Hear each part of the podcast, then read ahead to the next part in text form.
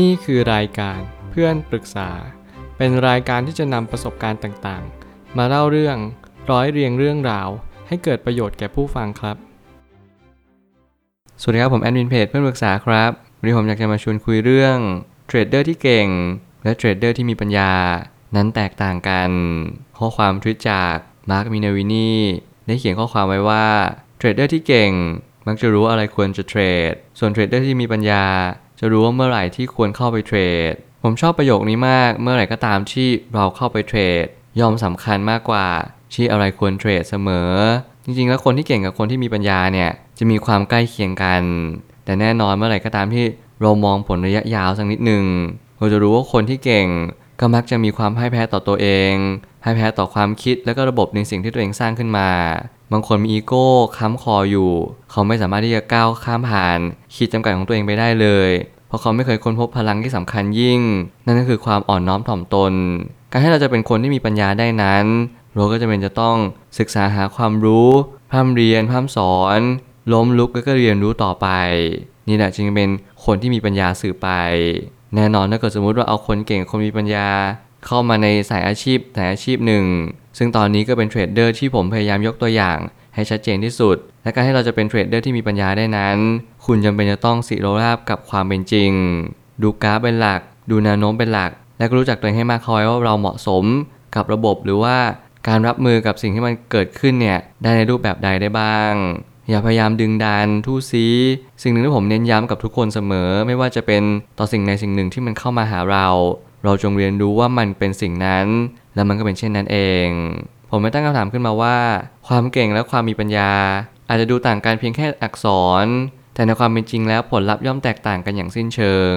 เมื่อตอนที่คุณยังเป็นเด็ก คุณก็ยังไม่รู้หรอกว่าคุณต้องการเป็นอะไรในอนาคต ผมก็เป็นคนหนึ่งที่ผมไม่เคยมีความฝันเป็นของตัวเอง เมื่อเติบใหญ่มากยิ่งขึ้น เราทุกคนก็แสวงหาตัวเองมากยิ่งขึ้นนั่นหมายความบางคนก็เจอตัวเองบ้าง บางคนก็ไม่เจอตัวเอง บางคนเจอความหมายชีวิต บางคนเจอเป้าหมายชีวิต หรือบางคนอาจจะไม่เจออะไรด้วยซ้ำเราใช้ชีวิตกันแต่ละวันในแต่ละคืน โดยให้เราหารู้ไหมว่าเราต้องการอะไรจริง ๆ ในชีวิต นี่แหละคือความเป็นจริงอย่างยิ่งที่ ถ้าเกิดสมมติเราโฟกัสไปที่จุดจุดหนึ่งเลยค้นพบว่าความแตกต่างของความเก่งกาจมีความสามารถต่างๆ นานา กับคนที่สามารถที่จะยืนหยัดต่อสู้รับมือทุกๆปัญหาได้ นั้นแตกต่างกันอย่างสิ้นเชิง ถ้าเกิดสมมติว่าเราไม่สามารถเรียนรู้เรื่องราวเหล่านี้ได้ เราก็จะไม่สามารถที่จะก้าวข้ามผ่าน ขีดจำกัดที่จะวิวัฒนาการได้อย่างสูงที่สุด นั่นก็คือเป็นคนที่สามารถเรียนรู้จากตัวเองได้อย่างถ่องแท้ จนถึงขั้น 100%ที่เราจะสามารถตอบได้ว่า เรานั้นคือใคร และเรารู้ว่าสิ่งที่มันเป็นความเสี่ยงที่สุดในชีวิตของเราเป็นเช่นไรเทรดเดอร์ที่เก่งก็มักจะเน้นเลือกตลาดที่จะเข้าไปเทรดเสมอ โดยส่วนใหญ่จะเอาตลาดที่เรามีประสบการณ์ที่แตกฉานมานานนับปี เมื่อไหร่ก็ตามให้เราเป็น trader ที่เก่ง ผมเชื่อว่า trader ที่เก่งก็ยังดีกว่า trader ที่ไม่เก่ง และการที่คุณจะเป็นคนเก่งได้นั้น หน้าที่หลักของคุณก็คือฝึกฝนให้มากเข้าไว้ เมื่อคุณฝึกฝนเยอะคุณเก็บสถิติมากมาย สถิติเก่าของคุณก็จะถูกทำลายด้วยอนาคต และก็ด้วยความเข้าใจมากยิ่งขึ้น เมื่อสถิติเหล่านี้ได้ถูกฟูมฟักได้ถูกบ่มเพาะมา คุณก็จะมีการกล้าตัดสินใจมากยิ่งขึ้น และความมั่นใจก็จะตามมา สิ่งนี้เป็นสิ่งที่เป็นผลต่อเนื่อง จากการที่เราล้มลุกคลุกคลานมาเยอะ มันก็เลยกลายว่าเราก็จะเป็นคนที่เก่งและเป็น trader ที่เก่งขึ้น ตามมาเฉกเช่นเดียวกัน trader ที่มีปัญญาก็มักจะเน้นเลือกสินค้า ที่เรามั่นใจแล้วว่าเป็นเทรนขาขึ้นเต็มตัว รวมไปถึงจังหวะนั้นสำคัญมากกว่าอะไรทั้งหมดทั้งสิ้นรวมกัน ไม่ว่าจะเป็นเทรนหรือจังหวะ สิ่งต่างๆล้วนสำคัญทั้งหมดทั้งสิ้น จริงๆ แล้วผมเชื่อว่ารอให้จุดจุดหนึ่งมันทริกเกอร์หรือจุดชนวนขึ้นมา นี่จะเป็นความแตกต่างระหว่างนักเทรดตัวยง กับคนที่เขาไม่ได้เป็นนักเทรดจริง ๆ ซึ่งผมก็พยายามฝึกเทรดมากขึ้นเรื่อยๆ ซึ่งเป็นความรู้ใหม่สำหรับผม ผมก็พยายามฝึกฝนมากยิ่งขึ้น แน่นอนแต่ผมก็ยังเชื่ออยู่เสมอว่า ทุกครั้งให้เราจดสถิติ ทุกครั้งที่เราพยายามเรียนรู้ว่าเราผิดพลาดอะไร เราจะผิดพลาดได้น้อยลง วินัยทางการเทรด หรือว่าจำนวนที่เข้าไปเป็นแต้มต่อ รวมไปถึงจิตวิทยาในการเทรด สิ่งเหล่านี้เป็นสิ่งที่สำคัญจริง ๆ ไม่ว่าคุณจะอยู่จุดไหน มันก็จะเป็นต้องใช้อยู่ตลอดเวลา อย่าเพิกเฉยเด็ดขาด อะไรที่มันทำให้คุณผิดพลาดได้ เพราะสิ่งเหล่านี้แหละมันจะทำลายพอร์ตอนาคตของคุณ ถ้าเราไม่มั่นคงต่อการฝึกฝน ไม่ว่าจะเป็นระบบ หรือว่าจำนวนขนาดที่เข้าไปเก็งกำไร เราก็จะพลาดในสิ่งที่เรานั้นควรมองเห็นมัน นั่นคือความล้มเหลวในแต่ละครั้งเกิดจากสิ่งใด เมื่อไหร่ก็ตามที่เราประเมินตัวเองสอบทานตัวเอง สิ่งนี้เป็นสิ่งที่ทุกคนต้องทำผมไม่เคยลืมที่จะบอกและแนะนำทุกคนว่า อย่าลืมเช็คตัวเอง และอย่าลืมสอบทานตัวเองอยู่เสมอ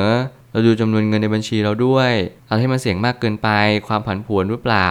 หรือว่าความเสี่ยงที่มันเกิดขึ้นกับตัวเราเอง ความไม่รู้นี่แหละเสี่ยงที่สุด เพราะความไม่รู้คือจุดกำเนิดของทุกปัญหาที่มันจะถาโถมมาที่เรา พยายามกรอบปัญหาให้แคบ พยายามกำหนดว่าสิ่งใดที่เราไม่รู้บ้าง แล้วมันพอจะเรียนรู้ได้บ้างไหมถ้าสิ่งใดสิ่งหนึ่งไม่สามารถเรียนรู้ได้ เราแค่ปล่อยมันไป มันมีหลายครั้งที่ผมเทรดผิดพลาด ไม่ใช่เพราะว่าอะไรเพราะผมใช้เงินจำนวนมากจนเกินไป จิตใจแต่ละคนนั้นรับมือกับการเทรดไม่เท่ากัน ผมเน้นย้ำแบบนี้เสมอว่าถ้าเกิดสมมติเราเทรดในจำนวนที่เราไม่สามารถรับไหวอย่างเช่น เรามีเงิน 1 ล้านบาท เราเทรด 9 0 0 0 0 0 บาท เราเหลือเงินในบัญชี 1 0 0 0 0แสนโดยให้เราเป็นนักเทรดมือใหม่ ผมเชื่อว่า 9 0 0 0 0 0นั้นมันทำให้คุณมีความระสามระสายอย่างยิ่ง คุณจะไม่มีความมั่นใจในการเทรดในแต่ละครั้งเลย เพียงเพราะว่าคุณกลัวจะขาดทุนนั่นเอง ยิ่งเรากลัวหรือโลภ นั่นแหละจะเป็นสาเหตุที่ทำให้เราไม่รู้ว่าการเทรดคืออะไร ทุกอย่างจะเป็นไปตามระบบในสิ่งที่เรากำหนดขึ้นมา ถ้าเราไม่มีระบบนั่นแหละคือความที่ย่ำแย่อย่างยิ่ง เพราะคุณจะเทรดตามอารมณ์ในตามสิ่งที่คุณคิดเอาไว้ว่ามันดีแล้ว การทำตามอารมณ์นั้นผมเชื่อว่าอยู่ในบางบริบทเท่านั้น แต่เราไม่ควรทำตามอารมณ์ในทุก ๆ บริบท แน่นอนเราต้องดูกราฟให้เป็นแน่นอนทักษะที่เราจำเป็นต้องมีคือการสังเกตให้เป็น ถ้าเราสังเกตไม่เป็นปุ๊บปัญหาจะเกิดขึ้นตามมาอย่างมากมายและอย่าลืมสิ่งที่สำคัญที่สุดนั่นคือจุดตัดขาดทุนที่มีแนวโน้มที่จำกัดจริงๆไม่ว่าจะเป็น 2% 5%อย่าพยายามลึกกว่านั้น เพราะยิ่งคุณปล่อยให้ขาดทุนมากเท่าไหร่ คุณก็ยิ่งมีแนวโน้มที่กำไรน้อยลงเท่านั้น